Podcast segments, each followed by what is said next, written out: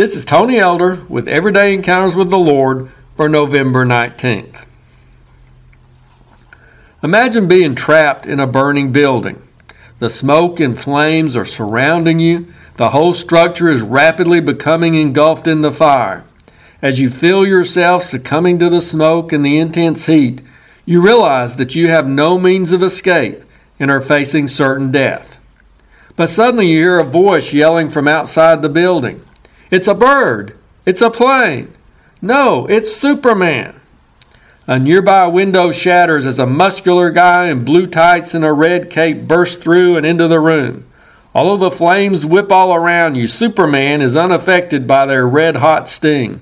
He walks right through the fire without experiencing any pain and without one hair of his head getting singed. He comes over to you, pull his, pulls his cape around you for protection, lifts you up in his powerful arms, and flies you through the window to safety. You'd be grateful for such a hero rescuing you, wouldn't you? However, what if your situation turned out differently and instead of a superhero showing up, a firefighter burst through the door? As he makes his way towards you, you hear him coughing and struggling to survive the blaze himself. When he reaches you, he removes his protective jacket, wrapping it around you instead. Then he walks you through the flames to safety.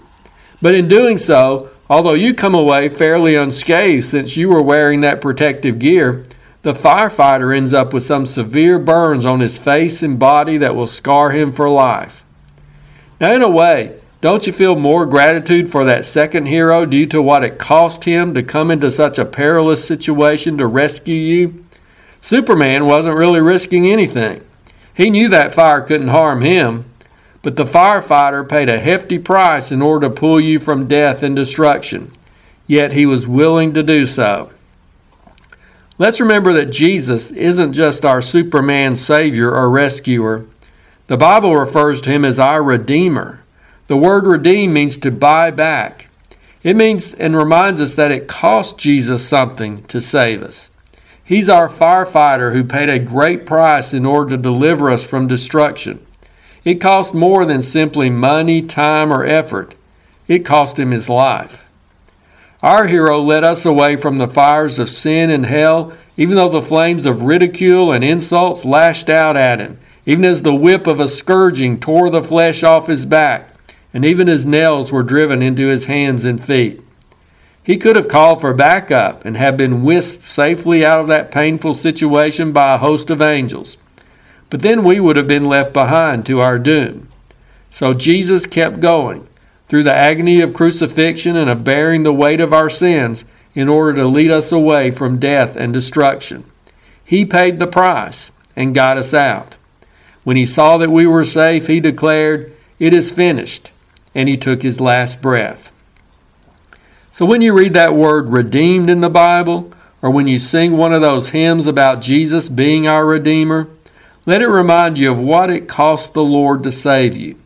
As 1 Peter 1 18 and 19 says, knowing that you were not redeemed with corruptible things like silver or gold from your aimless conduct, but with the precious blood of Christ.